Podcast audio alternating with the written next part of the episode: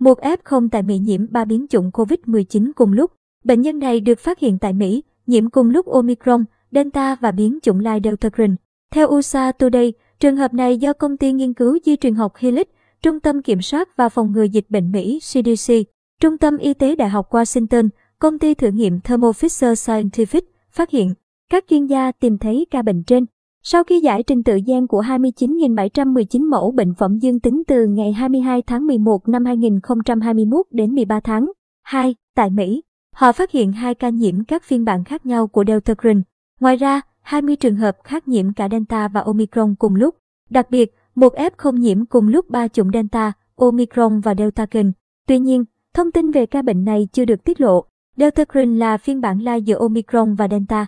Trong khi đó, biến chủng lai cũng được xác định đang lây lan ở các nước châu Âu, khiến nhiều chuyên gia lên tiếng cảnh báo.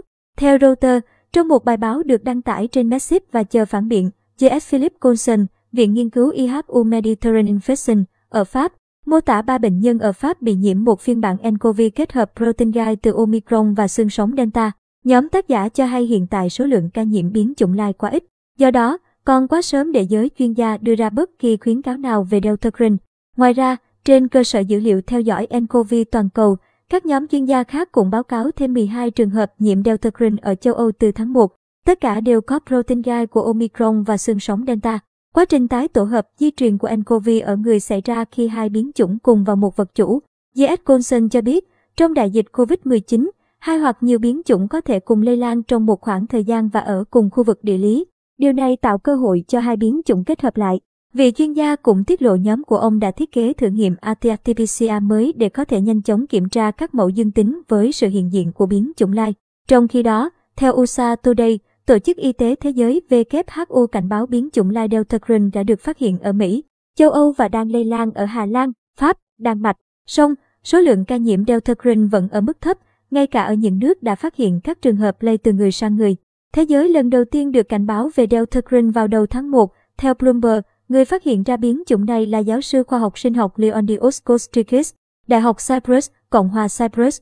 Ngày 7 tháng 1, ông đăng tải 52 mẫu giải trình tự gen lên cơ sở dữ liệu GISAID, nơi các chuyên gia trên toàn cầu chia sẻ thông tin về những loại virus mới.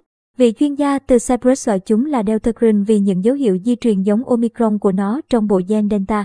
Theo nghiên cứu từ JS Kostikis, họ đã phát hiện tổng cộng 25 ca nhiễm biến chủng này sau khi giải trình tự.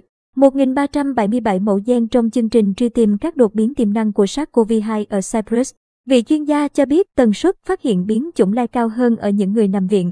Do đó, họ đặt giả thuyết về mối tương quan giữa Delta Green và tỷ lệ nhập viện. Họ cũng nhấn mạnh còn quá sớm để kết luận về khả năng lây lan hay những tác động mà chủng Delta Green có thể gây ra. Những ca mắc được phát hiện cho thấy một chủng gốc đã gặp áp lực tiến hóa để đạt được những đột biến này và đây không phải là kết quả của một sự kiện tái tổ hợp duy nhất. JS Kostrikis khẳng định. Ngày 13 tháng 2, theo Fox News, cơ quan an ninh y tế Anh cho biết giới chức nước này đã ghi nhận một ca nhiễm biến chủng lai giữa Delta và Omicron. Nó còn được gọi với cái tên Delta Green. Biến chủng mới xuất hiện trên bệnh nhân nhiễm cả hai chủng Omicron và Delta cùng lúc. Tuy nhiên, các chuyên gia chưa rõ việc xuất hiện biến chủng mới xảy ra đầu tiên tại Anh hay quốc gia nào khác trước đó rồi lan tới nước này.